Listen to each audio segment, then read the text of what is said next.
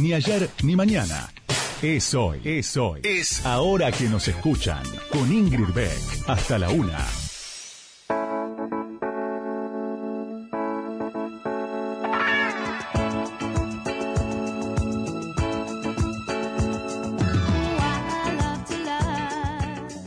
Hola, buenas noches. ¿Cómo están? Bienvenidas, bienvenidos, bienvenides. Esto es un nuevo ahora que nos escuchan, una hora que nos escuchan en cuarentena, en aislamiento social, preventivo, obligatorio, todos los adjetivos que le, que le podemos agregar a esta situación de película.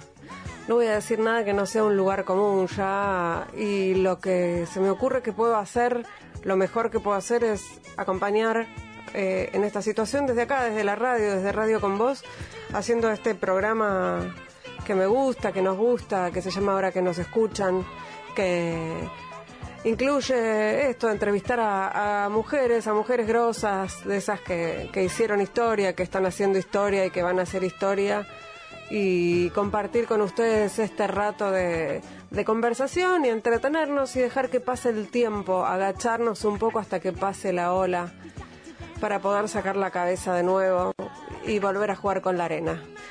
Así que así, con esta bienvenida a esta nueva temporada de Ahora que nos escuchan en cuarentena, ya mismo nos metemos en la entrevista con Estela Díaz. Ahora que nos escuchan, ahora que vos me escuchás, te cuento algo más sobre la invitada de hoy. Ahí va. Bueno, lo anunciado, eh, estamos en comunicación porque estamos en aislamiento y me hubiese gustado tenerla acá en el estudio. De hecho, veníamos tratando de que viniera al estudio y eran días muy ajetreados sin pensar que iban a ser cada vez más ajetreados los días de, de todas y de todos. Eh, les cuento brevemente de quién se trata nuestra entrevistada de hoy, aunque ya todos, todos y todas la conocen. Vamos a hablar con Estela Díaz, que nació en La Plata el 20 de abril de 1963. Es militante social, sindical y feminista. Hoy es ministra de las Mujeres, Políticas de Género y Diversidad Sexual de la provincia de Buenos Aires, un cargo que fue creado en la gestión del gobernador Axel Kicillof. Fue secretaria de Género de la CTA y, entre muchas otras cosas, es o fue, ahora le vamos a preguntar, integrante de la campaña nacional por el derecho al aborto legal, seguro y gratuito. Su biografía, por supuesto, es muchísimo más larga y en este programa vamos a tratar de recorrer algunas de, algunos de los hitos de su vida personal, ¿por qué no? Y profesional, por supuesto. Bienvenida, Estela Díaz, ahora que nos escuchan. Hola, ¿qué tal? Un gusto grande. Eh, bueno, Estela, esta, esta, este programa trata de ser aún en, en este momento un recorrido sonoro por parte de la vida de nuestras entrevistadas, así que te voy a invitar a escuchar un audio eh, breve para que después empecemos a conversar. La situación de aislamiento social obligatorio que es tan importante eh, para cuidarnos frente a la pandemia del coronavirus, a nosotras nos preocupó de entrada en torno a que sabíamos que el, bueno, el lugar, uno de los lugares a donde hay y se recrudece la violencia contra las mujeres es en, en el hogar, claro. de familia, sí. se recargan las tareas de cuidado para las mujeres. Eh, así que la verdad que esto que, que vemos que se está confirmando. Bueno, ahí estabas hablando con una radio colega, con la 750, sobre la situación de las mujeres víctimas, mujeres en situación de, de, violencia por razones de género, que hoy están muchas de ellas compartiendo el aislamiento con sus agresores, un tema que nos preocupa a todas las feministas y que ustedes están tratando de capear en esta tormenta, ¿no? Con algunas medidas, bueno, una de las últimas fue el otorgamiento de de subsidios para estos casos. ¿Y qué, qué más? ¿Cómo ves este abordaje, Estela, este complicadísimo abordaje en este momento?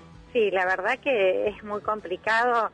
Me, pero decían, bueno, qué preocupación, no estamos preocupadas por los índices ¿no? de femicidio que siguen siguen sosteniéndose y nada muestra que decrezcan. Y nosotros decimos, además, estamos muy ocupadas también porque estamos iniciando una gestión, ¿no? Decías en la presentación, uh -huh. soy actual ministra, bueno, llevo poquitos días con este gobierno.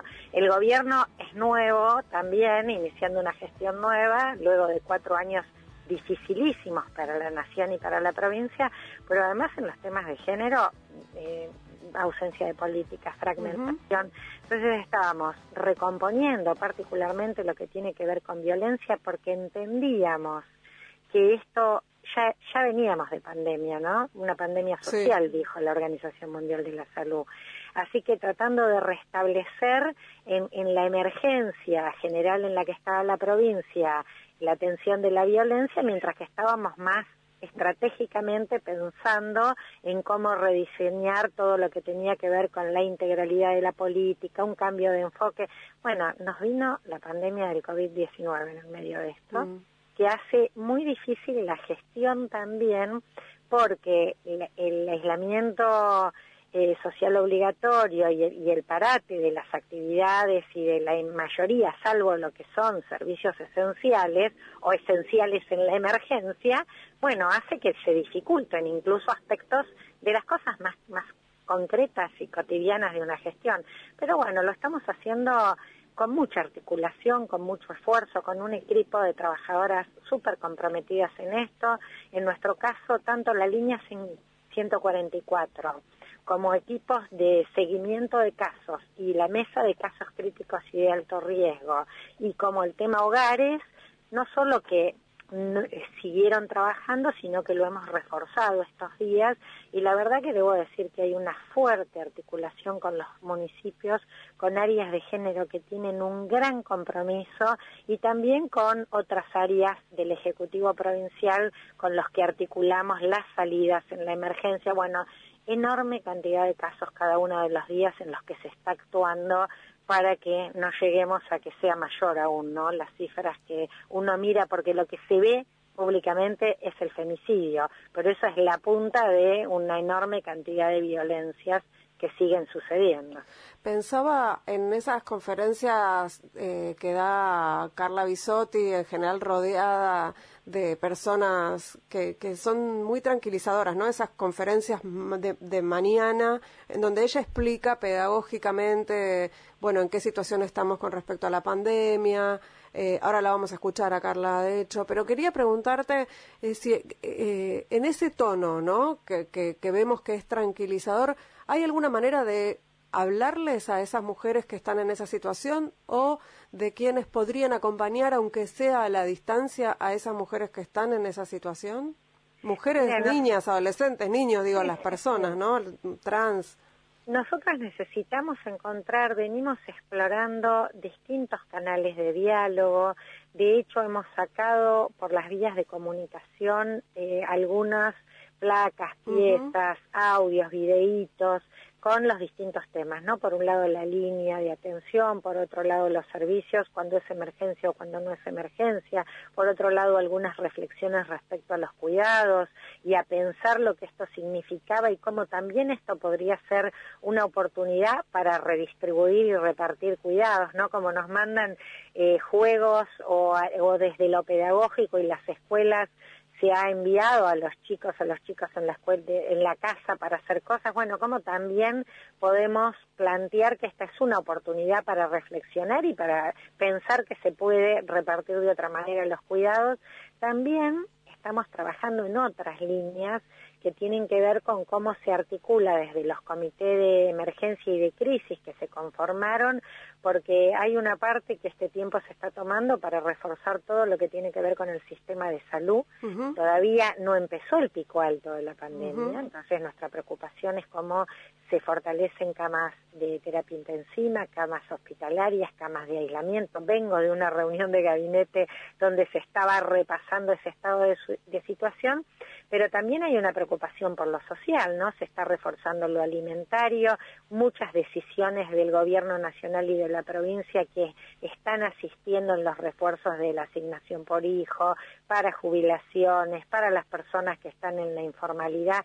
Y en estos lugares, digo, donde están los municipios, las organizaciones sociales, las iglesias, bueno, nosotras ahí vamos a estar también actuando, estamos ingresando con delegadas, así como hay delegaciones, ahí está salud, seguridad, desarrollo de la comunidad, delegadas de género para también repartir allí materiales que lleguen accesibles a las vecinas por si saben o los vecinos si que hay violencia, una reflexión para la propia mujer, algunas herramientas que para que ella pueda tomar algunos recaudos frente a esa situación. Bueno, buscando todas las vías de la comunicación posibles y bueno, y las ideas que se nos ocurran en estos tiempos son muy importantes también. Eh, pensaba en la distribución o la redistribución de las tareas de cuidado de la que hablabas recién y en esta nueva situación también para muchos varones, no necesariamente, no estamos hablando de varones agresivos o agresores o potenciales agresores, sino varones criados en esta cultura patriarcal que se ven encerrados en una situación en la que nunca antes estuvieron eh, y, digamos, eh, varones que están acostumbrados a ocupar el espacio de lo público y ahora están ahí, tienen que reencontrarse con sus vínculos familiares de otra manera. Eh, también es una situación diferente para, para esos varones, ¿no? Necesitan por ahí también ser escuchados. Sé que no, no es prioridad en relación con la situación de, las de las de las personas en situación de violencia, ¿no? Pero, pero hay ahí también una algo novedoso en todo caso, o donde la imaginación puede llegar eh, a, generar alguna cosa. Mira, eh, la verdad que nos encontramos en una situación que aunque busquemos antecedentes no tenemos ninguno, ¿no? Algunos hablan de las pestes de, del principio del siglo pasado, digamos, ¿no? no hay nada que se equipare a esto que se está sucediendo y a una decisión de aislamiento semejante y a una decisión eh, en el mundo, ¿no? mundo. nos encontramos en el mundo. ¿Y qué te dicen quienes empezaron como antes, como, como China, como Europa, como estos países? Primero que el, tema del, recrudecimiento de las tensiones y los conflictos familiares e interpersonales es una realidad que la describen todos. Em, leía en algún informe que después no conseguimos ningún detalle mayor, pero por ejemplo que en China, en, el, en Wuhan, creo que es donde se inició lo del coronavirus, que tuvieron un aislamiento hiper estricto, recrudecieron los divorcios posterior, ¿no? posterior a esa situación.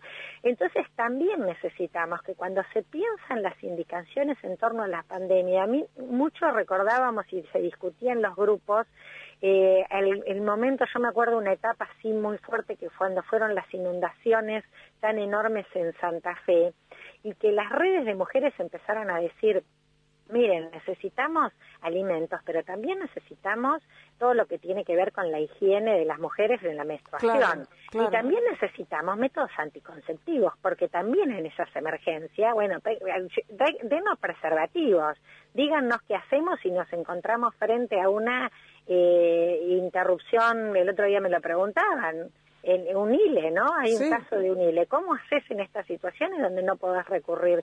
Entonces me parece que también en nuestro caso estamos viendo cómo multiplicamos los temas que se incluyen, cómo incorporamos en el tema del bolsón de la comida, que también haya cuestiones que necesitan las mujeres en la situación del aislamiento y también esta comunicación. Y yo creo que la Organización Mundial de la Salud debería dar cuenta de estas cuestiones también en la recomendación, porque ellos hace muchos años que dijeron que la violencia generó una pandemia social y que entre el 30 y el 35% de mujeres del mundo había sufrido o sufre violencia. Entonces hay que dejar como esa mirada recortada y tiene que esta problemática incluirse y no tendría que ser solo un tema de quienes estamos atendiendo las cuestiones de género. Te invito a escuchar otro audio. En este caso vamos a escuchar a Carla Bisotti, que es la, un poco la capitana de esta tormenta eh, que estamos viviendo aquí, por lo menos en, la Argentina, eh, para que charlemos un ratito más. Es muy, muy importante recordar la relevancia que tienen medidas que son simples y tienen un gran impacto, el lavado de manos, la higiene respiratoria, que es toser y estornudar cubriéndose la boca con el pliegue del codo, el airear los ambientes, el limpiar las superficies es muy importante y en las actividades que realicemos de salida de este eh, transitoria de este aislamiento social preventivo obligatorio, cumplir fuertemente las recomendaciones del distanciamiento social el mínimo tiempo posible y claramente el, eh, al regresar, lavarnos de vuelta las manos cuando llegamos a nuestro domicilio. Bueno, las recomendaciones básicas está bien, me parecía que estaba bien compartirlas y pasarlas y, quería preguntarte qué es lo que más extrañas vos personalmente de la vida, entre comillas, normal? Y yo extraño mucho pasar por la casa de mi hermana que vive mi papá, vive cerca de mi casa y mi papá es una persona mayor y me tienen prohibido verlo obviamente porque yo estoy en actividad. Claro. Y entonces, bueno, lo llamo por teléfono todos los días un ratito para charlar, pero no nos vemos porque lo tengo que cuidar. Eh, porque además son de las poblaciones que, que tienen más, más riesgo en esto, ¿no? Y extraño los abrazos, nosotras somos muy abrazadoras.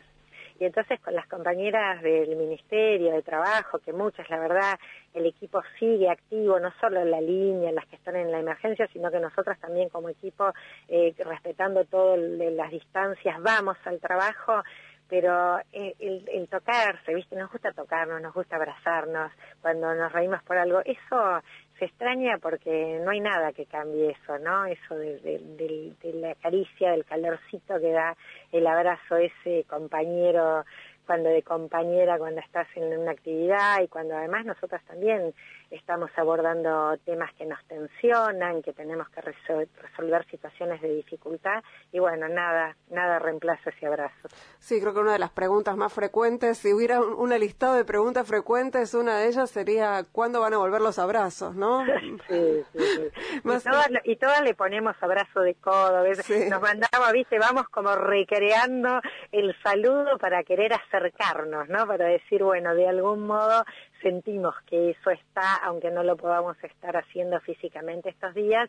Pero bueno, me parece que también la sociedad ha mostrado una conciencia muy fuerte y un respeto porque es cierto que se muestra quienes vulneran eh, la, la restricción eh, y sin embargo la mayoría la respeta y también se va haciendo un aprendizaje. A mí me parece bueno lo que se fue colocando en estos últimos días, que por ejemplo en nuestros barrios más populares, aquellos que más, que más necesidades tienen y donde la casa no tiene los servicios ni las cuestiones que se necesitan eh, para que, que, por ahí tienen los sectores medios, medio bajos, el aislamiento es el barrio, ¿no? Que, que que no solo es tu casa, sino que también es el barrio, porque ahí la relación casa-barrio es bien distinta que en la clase media y empezar a reconocer eso, lo mismo que reconocer el papel de las organizaciones, porque una siente que hay mucha fuerza y en el feminismo nos pasa. ¿Dónde nos hicimos fuertes nosotras? En, en la calle, en lo callejero, en la movilización.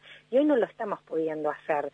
Entonces, bueno, ¿cómo hacemos visible esa fuerza en este contexto de aislamiento obligatorio y que es necesario respetarlo. Bueno, me parece que vamos encontrando algunas vueltas, como también el ruido que se hizo ayer, ¿no? Eh, Estela, quiero que escuchemos eh, al, al gobernador de la provincia de Buenos Aires, Axel Kisilov, eh, el 8 de marzo, cuando todavía no nos imaginábamos que se venía eh, la pandemia del coronavirus, eh, diciendo esto. Este 8 de marzo podemos conmemorar lo que se hizo, pero nos duele también lo que falta en el terreno de los derechos y de la igualdad de las mujeres.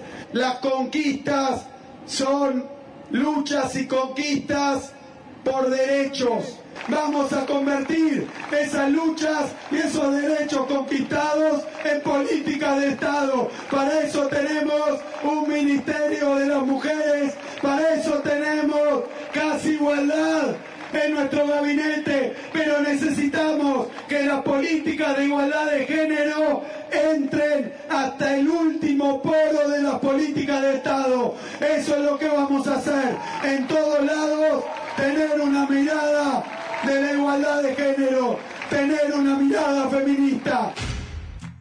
Era el gobernador Kisilov hablando el 8 de marzo y bueno, hablando de la perspectiva de género en todas las políticas públicas de, de la provincia de Buenos Aires que no, que no es menor, ¿no, Estela? Sí, la verdad que es un fuertísimo compromiso, digo, y esto ha sido, ¿no? La asunción tanto Alberto Fernández, que crea por primera vez un Ministerio de las Mujeres en la Nación, y Axel, que toma esta decisión política como gobernador en la provincia de Buenos Aires, pero además planteado, como está planteado en ese discurso, que es que el conjunto de las políticas de gobierno y de las políticas de Estado deben tener la perspectiva de género como una mirada de conjunto. Y la verdad que yo siento que eso pasa mucho en el gabinete, ¿no? Tenemos un gabinete también en general muy joven, eh, muy sensibles porque además a los que no les viene por la pareja, les viene por las hijas o los hijos, ¿viste? Porque la revolución de los... en todos lados funciona full en las casas y muchos cuentan, uy, no, mi hija adolescente me tiene como loca, no me deja pasar una.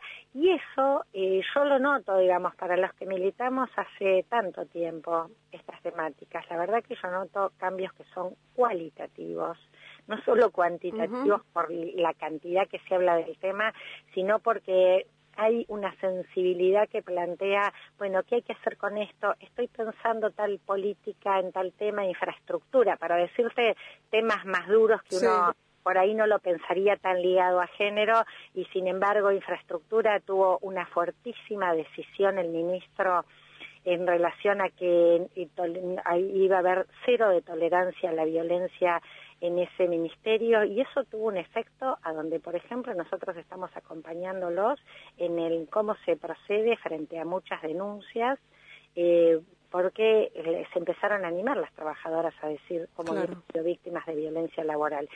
Ejemplo en violencia, pero te diría en decisiones de gestión, cómo, bueno, cómo instalar en vialidad, que son un lugar muy masculino y, que ahora hay una directora por primera vez provincial mujer y que manejen máquinas que nunca manejaron. Bueno, estas cosas que la verdad que a nosotras nos alientan muchísimo y, la verdad que la pandemia nos encuentra como en el proceso de pensar con enorme entusiasmo cómo se va corriendo, ¿no? Incluso el horizonte de lo que podés pensar de política, pero bueno, haciendo, construyendo el ministerio, bueno, ahora estamos como en un impas a donde toda la energía de la gestión está absolutamente puesta en lo sanitario, en la prevención y cómo garantizamos todos los temas de emergencia, en nuestro caso, la violencia es un tema absolutamente prioritario. Estela, eh, cuando te ofrecieron el, el, ministerio en la provincia de Buenos Aires, ¿dudaste en algún momento en aceptar? No, no, ¿cómo iba a dudar? fue como, fue así, como que inmediatamente cuando me llamó Axel así a la tardecita del domingo, me dijo, bueno, Estela, te estoy llamando porque quiero que vengas. ¿Y que venga a dónde? Y voy a hacer ministerio, me dice. ¿Ministerio? ¿Y, qué, ¿Y qué querés? Y que sea la ministra. Y entonces, bueno, yo ahí, eh, a mí me había convocado Eli al Ministerio Nacional como para estar en la Secretaría y, yo le dije, bueno, mira, viste que en él, y sí, sí, sí, pero yo hablé con él y le dije que quería que vengas a la provincia y que ella, por supuesto, dijo, vamos con la gestión, vamos a tener ministerio en la nación y en la provincia para articular. Y hablamos y empezamos a hablar y ya después de un ratito él me dice, sí, pero todavía no me dijiste sí quiero. Así que yo ya estaba pensando en los temas para hacer, la verdad que, que, bueno, un enorme desafío, hermoso, mucho entusiasmo es como, como que una dice, a mí me preguntaron algunas veces, bueno, ¿y vos que estabas en el sindicalismo, que venís del movimiento, cómo sentís ahora? Y la verdad que yo siento que tantas veces planteamos lo que pensábamos que era necesario que se haga, y además por mi militancia sindical y feminista de tanto tiempo, yo he abordado muchas temáticas las de salud, las de violencia, las de trabajo, digamos, siempre tuve una militancia como muy intersectorial, digamos, ¿no? Interseccional. Esto de que no estuve como muy enfocada en un solo tema. Y entonces siempre pedimos políticas públicas y además planteábamos que debían estar en el principal rango de decisión el organismo y por eso debía ser ministerio. Y, bueno, y ahora cuando estás en el ministerio y te toca llevarlo adelante, decís, la verdad que teníamos razón cuando decíamos que esto tenía que ser así, porque es una voz que se escucha de otra manera, claramente. Te dicen, bueno, acá habla la ministra, entonces hablas con ministros de la Corte, hablas con, digamos, es ese rango en donde las puertas se abren y que las puertas se abran no es un problema personal, es un tema fundamental de la política. Sí, sí, de la jerarquía, claro. Eh, eh, y además, más allá de tu, de tu recorrido y de tus, de tus, este, de tus valores personales, que son muchísimos, y, de tus conocimientos y de tu experiencia, Eh, vos sabés que muchas feministas lo vivimos también como si fuera un, un logro de todas nosotras. Eh, es un, como, un, como un orgullo verte ahí y pensar, bueno, es una de las nuestras que está, que está en ese lugar. Eh, no, no es alguien que surgió de la nada, que eligieron a dedo, digamos, aunque de alguna manera eh, eh, es como, bueno, nació de acá.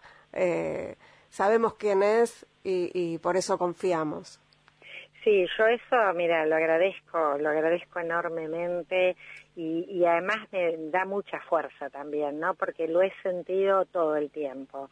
Eh, desde que empezamos, eso de que eh, siempre con un poco las emociones a flor de piel, porque todas las compañeras eh, lo manifiestan, me lo han hecho llegar y para mí fue muy simbólico algo que pasó. Cuando yo juré y que siguió pasando después en muchos momentos, que es tenemos ministerio, ¿no?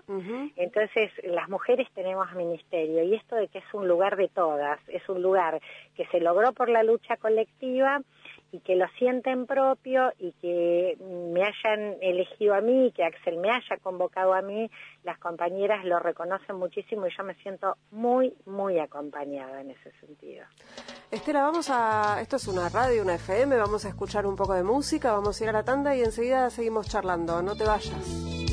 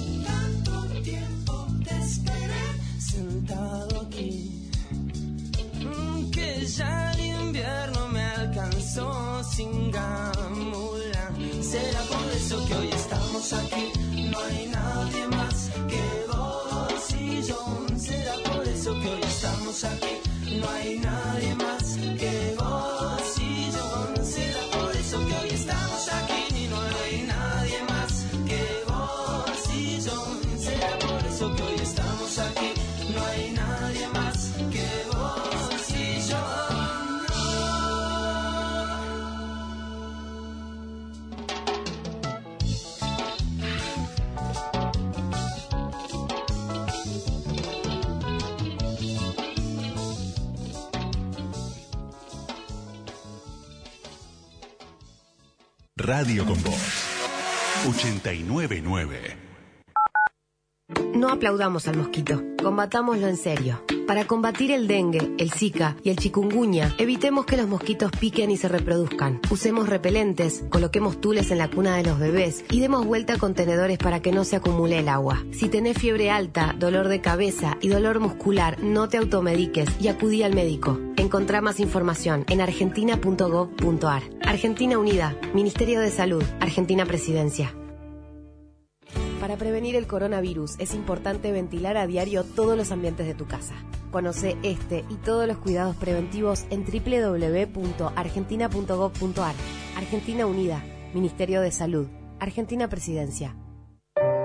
El Poder Ejecutivo de la Nación dispone que la cuarentena sea una medida obligatoria para todos los ciudadanos y las ciudadanas del territorio argentino. Esta medida es de vital importancia para la contención del avance del coronavirus COVID-19. Te pedimos que seas responsable y te quedes en casa. Está comprobado que no salir del hogar es el camino correcto para salir de esto. Porque hoy, la única vacuna conocida y efectiva contra el coronavirus es quedarse en casa. Cuidarte es cuidarnos. Mantenete informado en argentina.gov.ar. Argentina Unida. Argentina Presidencia.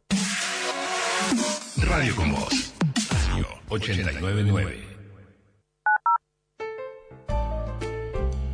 Conoce los canales alternativos de Banco Provincia y realiza tus operaciones de forma rápida y segura desde donde estés. Podés utilizar Banca Internet Provincia VIP, VIP Móvil, Extra Cash, Punto Efectivo y una red de más de 18.000 cajeros automáticos. Conoce más en bancoprovincia.com.ar.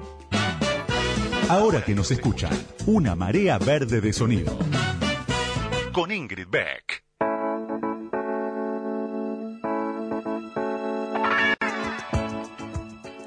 Es ahora que nos escuchan, esto es Radio con Voz y en esta cuarentena nosotros seguimos, seguimos trabajando, seguimos charlando, eh, hablamos del presente y hablamos del futuro y hablamos del pasado porque todo eso nos constituye.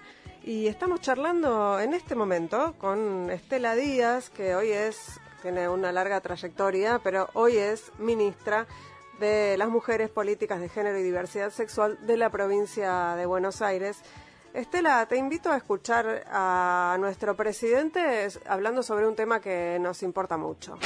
Estamos con integrantes de la campaña nacional por un aborto seguro, legal y gratuito, además secretaria de género de la CTA, Estela Díaz. Estela, ¿por qué se ha demorado tanto la posibilidad de tratamiento de este proyecto en el Congreso Nacional? Mira, nosotras creemos que este es un tema, cuando la campaña nace en el 2005 se planteó que había que producir un debate social, este tema del aborto con el que se convive históricamente y cotidianamente cuando las mujeres se encuentran frente al dilema de un embarazo no deseado, era silencioso. Y entonces la campaña se propuso que esto salga a la luz pública y han sido años realmente, nosotras decimos que se ha construido una despenalización social. Hoy el sentido común social plantea esto debe debatirse, está en la agenda en enorme cantidad de ámbitos. Nos parece que el Congreso es el que sigue siendo resistente, el que sigue eh, esperando otros tiempos que nosotras creemos que han dado muestras de cambio en torno a las firmas. El proyecto tuvo 65 firmas. Bueno, nos parece que hoy estamos mucho más cerca de que se empiece a discutir en comisiones porque es una deuda de la democracia y porque el derecho a decidir de las mujeres es una ampliación democrática. Yo me equivoqué, no era un audio del presidente, sino que era la mismísima Estela Díaz hablando de que se iba, probablemente se pudiera discutir, ¿no? Que, que dijo 2018 fue eso. Claro, me parece que es previo, ¿eh? Porque decía 65 firmas y cuando entró en 2018 entró con más firmas. Ah, y vos decías, es posible que se empiece a discutir en comisiones, debe haber sido el año anterior. Ah. Eh, pero bueno, ¿qué, ¿cuánto tiempo pasó eso? Todo lo que pasó en el medio, eh, más allá de este paréntesis que estamos teniendo en nuestra lucha, parecía que se acercaba el momento de, tener efectivamente aborto legal. Bueno, y vos además eh, fuiste, sos integrante de la, de la campaña nacional por el derecho al aborto legal, seguro y gratuito. Hubo como una suerte de, toma de distancia, eh, supongo que por la gestión. No, pero por un problema de tiempo nada más. Mi mm. corazón siempre es de ahí. Estuve desde el nacimiento, desde las reuniones, en, en, los encuentros de mujeres donde se planteaba la necesidad de una campaña por el aborto, en, la reunión preparatoria que se hizo el 14 de mayo, me acuerdo siempre la fecha. Soy muy mala para las fechas, pero esa me acuerdo. del 2005 y el 28 de mayo de ese año fueron las primeras acciones públicas ahora obviamente por un tema de gestión y de tiempo humanamente imposible de mi parte eh, dedicarme al activismo desde la campaña, pero bueno, tengo la enorme alegría de que mi primer resolución como ministra fue una resolución conjunta con el ministro de Salud de la provincia, con Daniel Goyam, para la adopción en la provincia de Buenos Aires de la guía ILE, de, de los eh, abortos que son legales en la Argentina y el procedimiento, bueno, más mejor desarrollado que estaba en esta guía de nación. Eh, bueno, ahora nos ese, perdón, ese, ese protocolo o esa, esos lineamientos que habían sido vapuleados, por llamarlo de alguna manera, en la gestión anterior, cuando finalmente tuvo que renunciar eh, la ministra entonces Zulma Ortiz por por haber adherido ¿no? a, esos lineamientos. Y vos sabés que además la única ministra mujer que tenía el gobierno de Vidal, ¿no? Eso que uno, eso cuando uno dice, bueno, eh, era solo ella y toda la única ministra mujer, eh, salió por el aire, derogó el protocolo que había implementado y, después al poquito tiempo dejó de ser ministra ella. Bueno, todo lo contrario, además particularmente Daniel Goyam, cuando fue ministro de la Nación, la base de esta guía que se está actualizada ahora es la guía que él hace en el 2015, ¿no? que es una guía que toma todo el, todo el desarrollo más moderno de la atención en salud para eh, los abortos que son legales en la Argentina desde 1921. Y, y yo pienso que, bueno, ahora entramos en un paréntesis, obviamente, porque está todo suspendido por la pandemia del COVID-19. Pero el presidente de la Nación, el primero de marzo, anunció dos cosas. Yo quiero destacar otro pedido. él planteó una serie de medidas en torno a los temas de género y también planteó que él iba a impulsar que se ratifique el convenio 190 de la OIT contra la violencia y el acoso en el mundo del trabajo, que la verdad que es un instrumento importantísimo que se logró el año pasado que, que adopte la Organización Internacional del Trabajo y que fue el movimiento sindical y especialmente las mujeres sindicalistas de todo el mundo y de las Américas las que movilizaron ese convenio y que también se va a adoptar eh, y él habló de que iba a favorecer y presentar un proyecto para el debate de la legalización del aborto. Y eh, por un lado cumpliendo no eh, la palabra electoral que me parece que también es algo que él dijo ese día y que creo que es tan importante que es decir volver a poner a la política y a la palabra empeñada como palabra de compromiso político y lo hizo en campaña electoral y lo hace como decisión de gobierno. Y a mí me parece que mm, es importante en este tiempo que el doble discurso está tratando de poner eh, que el problema de cómo se invierte en el, en el COVID es el sueldo de los políticos. Sí, de los políticos. La verdad que eso es de un oportunismo eh, atroz y además que lo promueven sectores que sus ingresos han sido en general del sector privado y de empresas que vivieron del Estado y de, y de las formas de las corrupciones del sector privado, ¿no? Y entonces están haciendo una campaña que quiere que quiere distraer, que quiere correr cuál es el eje. ¿no? Además, en un momento en el que la respuesta a esta pandemia está viniendo desde la política, claramente. Claramente, con una fuertísima decisión de Estado, ¿no? Con, con, un gobierno nacional, con el gobierno de la provincia que articula, el resto de los gobernadores, en nuestros casos con los municipios. ¿Quién, si no, está respondiendo? Imaginemos esta situación de aislamiento en el que nos encontramos, cómo esto afecta los ingresos, cómo afecta a la organización. Sin embargo, hay un Estado que está garantizando que los servicios estén, y eso es por decisión de un gobierno. Eh, que claramente puso ahí la prioridad. Así que digo, la verdad que, que yo siento que ese es un tiempo que empezó a transitarse, que es el tiempo de que eh, la política eh, decide desde, y desde el gobierno se plantea que el Estado debe llevar adelante eh, muchas cuestiones. El audio de Axel que pasaste mm. también decía eso, ¿no? Necesitamos que, que las luchas por determinados derechos sean derechos que se conquistan en política de Estado.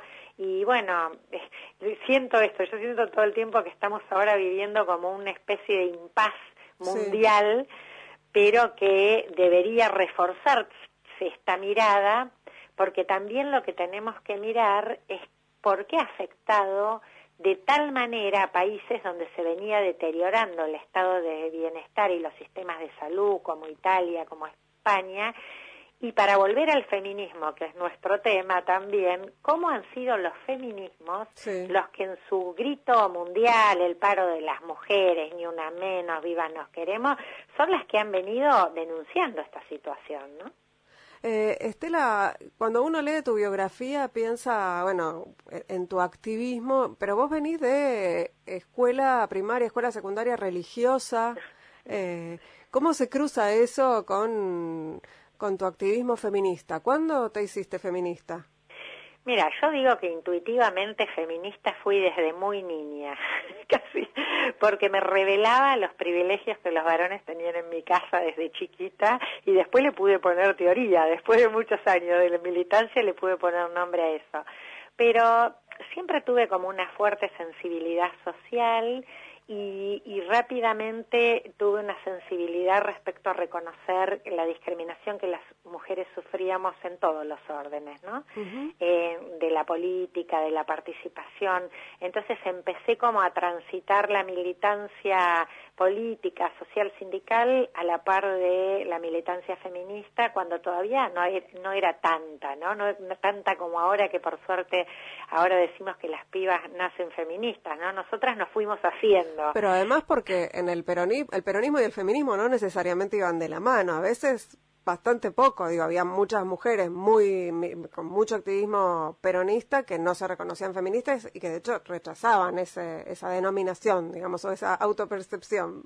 Sí, y además vos imaginate, en esto en las fuerzas políticas, porque es cierto que además, sin, embargo, uno puede decir en las fuerzas políticas, qué sé yo, como el peronismo, te diría también el radicalismo, han tenido históricas militantes feministas que han sido súper pioneras también en lo suyo, ¿no? Y en las peleas, de hecho, por algo también Argentina fue de los primeros países que tuvo cupo en 1991. muy, muy prematuro, sí. ¿No? Como muy prematuro. También un poco se inscribía, no, no solo en lo del voto, pero a mí me parece que lo de Vita, en, allá por el cuarenta y pico, ¿no? Fue muy significativo en el llamado a organizarse de las mujeres y en el antecedente del cupo, porque la primera vez que votan las mujeres se votó casi un 30% de legisladoras mujeres y eso en el mundo era una excepción total. Digamos, tenemos una cultura de participación política femenina muy fuerte y que, bueno, ha ido tomando claramente eh, la, la demostración de que eso tiene que ver con una perspectiva feminista. Antes no había que decirlo demasiado, ¿no? El feminismo es, muy demonizado en la sociedad. Y yo te diría además que lo pensemos en mi otra militancia que es la sindical. Te iba a decir, es, que me, iba, iba ahí la pregunta, ¿no? En el sindicalismo mucho más que en otros ámbitos. Y bueno, imagínate en el sindicalismo que también históricamente ha sido tan masculinizado, tan que todavía tan en esa relación con la división histórica sexual del trabajo y con la idea del trabajo subyacente, no hay como un ideario colectivo histórico que aún sigue presente, que hay algo del orden del trabajo que sigue siendo más bien masculino.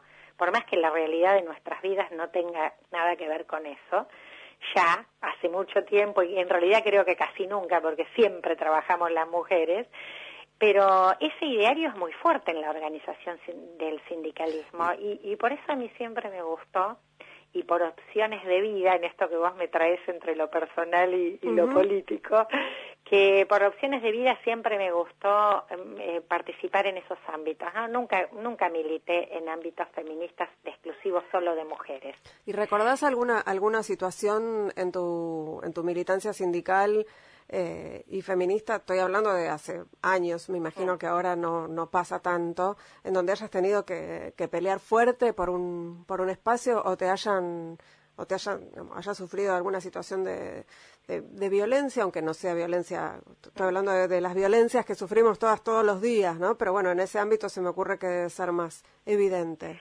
Y yo recuerdo muchas, pero, pero te diría que una de las peleas que me costó más, y por eso la revolución de las pibas vino a cambiar los debates, una de las peleas más duras era la del lenguaje. Mm. ¿No? Y, y, peleábamos porque se ponga, se deje de decir solo los trabajadores. entonces decía este primero de mayo los trabajadores. Me acuerdo un día que discutíamos y yo le decía, cinco veces hay apelaciones todas en masculino. ¿No, puede, no pueden poner una vez en femenino las trabajadoras también? Y ahí se paró una dirigente, mujer sindical, y me dijo, vos siempre trayendo estas pelotudas. Así que la lucha era contra todas y todos. Era, y bueno, porque, y, cuento, digo, de, ese ejemplo tengo, viste, tengo, tengo muchos, pero también yo quiero decir, porque, y seguramente desde las que han militado más en la política también, y en las organizaciones sociales, digo, absolutamente feminizadas, pero todavía seguimos viendo que las conducciones siguen siendo mayoritariamente masculinas.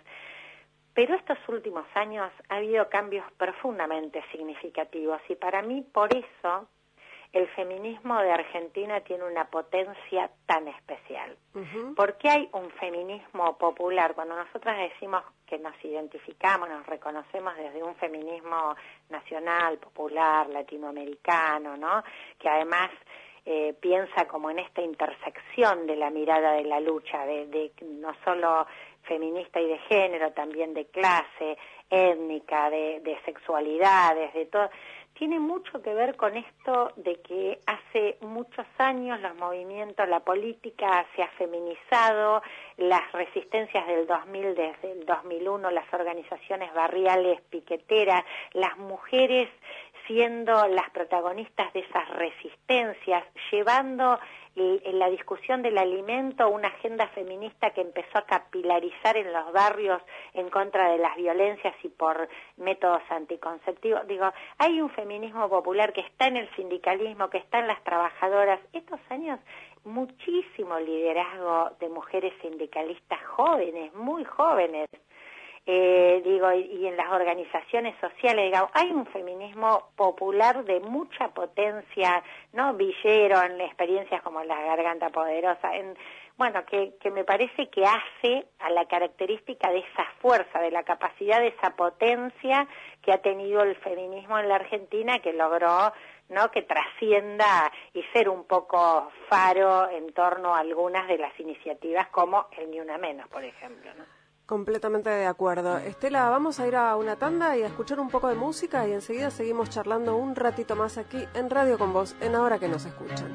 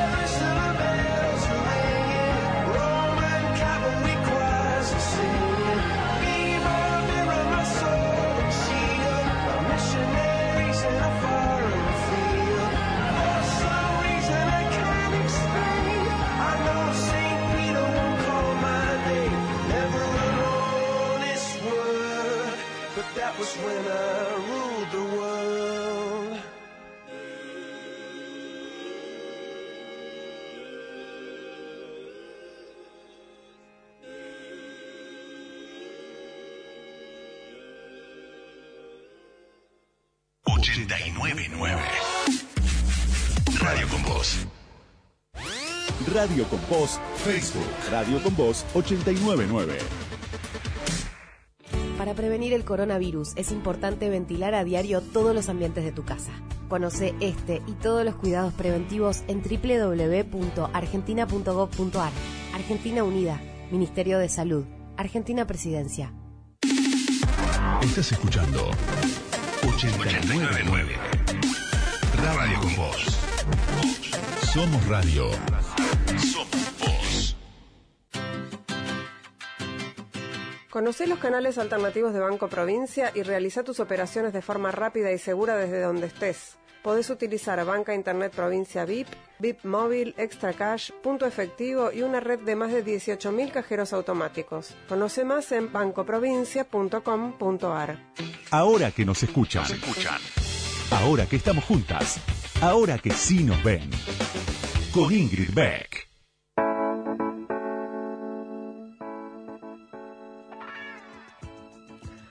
Último bloque de este ahora que nos escuchan de cuarentena. Eh, aquí en Radio con Vos estamos charlando con Estela Díaz, que es militante social, sindical, militante feminista y hoy es ministra de las Mujeres, Políticas de Género y Diversidad Sexual de la provincia de Buenos Aires.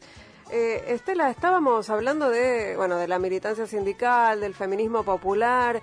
¿Qué pensás de esta idea de que las mujeres pobres no son feministas? Eh, esto, estos dichos, ¿no? Este lugar común de la- como las pobres no abortan, sería la- el resumen, ¿no?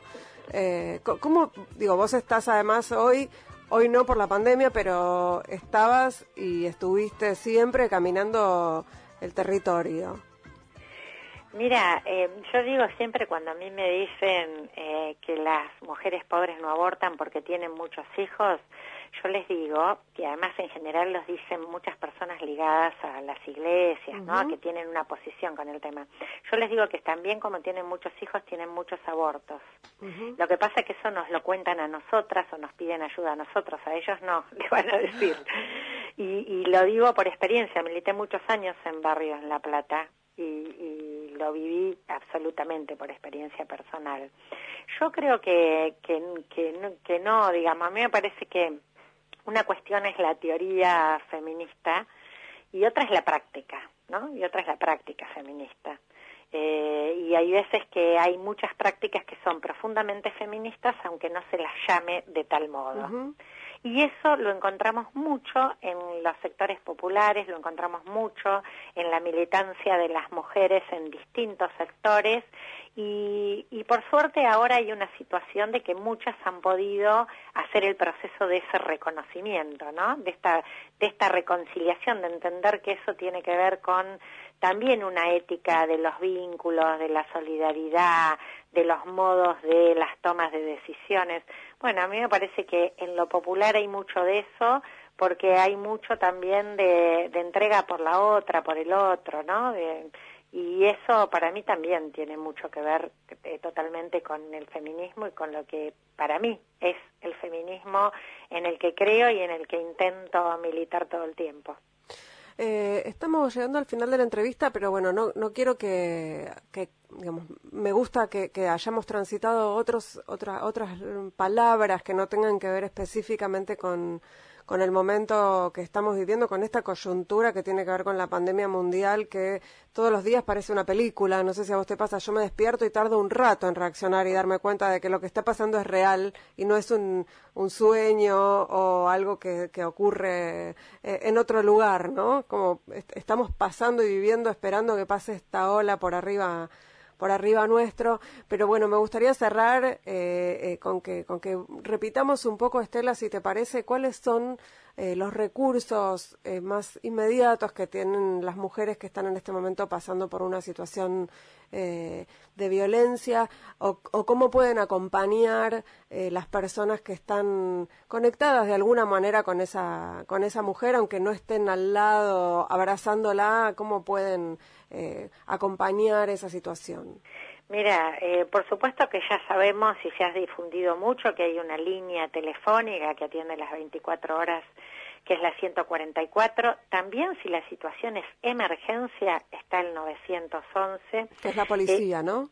Es el 911 es de policía y de uh -huh. seguridad, pero si hay una agresión ejecutándose, claro. esa es la línea, obviamente, porque hay que llamar a esa línea. Las áreas de género en los municipios de la provincia están funcionando, están atendiendo. Si tiene por la situación de agresión que existe que salir a hacer una denuncia en las comisarías, las comisarías tienen la indicación, deben tomarla. Digamos, acá esto también muchas veces es proteger la vida, claro. tener que ir a hacer una denuncia y, una, y, una y mujer no hay es, aislamiento en ese caso. Claro, es fuerza es, mayor, ¿no? Digo, es, es, fuerza como... mayor, exactamente. Uh -huh. y, y lo que diría es que, bueno, respetar el aislamiento social obligatorio eh, no quiere decir quedar desconectadas, ¿no? Uh -huh. Buscar dialogar, buscar los diálogos por las redes, que se esté cercana las familiares, las vecinas, las personas que saben que está sufriendo violencia una persona, que encuentren la manera de estar conectadas, de enviarles mensajes, de decirles que están eh, y que se animen a eh, denunciar, a preguntar, a consultar por la situación que se está viviendo. Están las organizaciones que están también ayudando en torno a la ayuda alimentaria. Esos también son recursos para alguien al que se le pueda pedir ayuda frente a una situación de violencia. Me parece que son momentos para que la palabra cuidar, cuidarnos que está tomando mayor valor y mayor peso y la solidaridad, bueno, se refuercen en todo el camino de la, para enfrentar las violencias. Estela Díaz, eh, muchísimas gracias por esta entrevista en Ahora que nos escuchan. Espero que pronto podamos volver a abrazarnos eh, y, y, que, y, que, salgamos de esto lo, lo mejor posible eh, con, con, la práctica que tenemos de, de estar juntas y de, y de pelear. Así que muchísimas gracias. Bueno, abrazos grandes para vos, mu muchos codos por estos días. Muchos, muchos, muchos abrazos virtuales. Muchos, muchos abrazos codos. de codo. Eh, nosotros, eh, nosotras, nosotros nos reencontramos el próximo miércoles a la medianoche aquí en Radio con Vos haciendo otro Ahora que nos escuchan.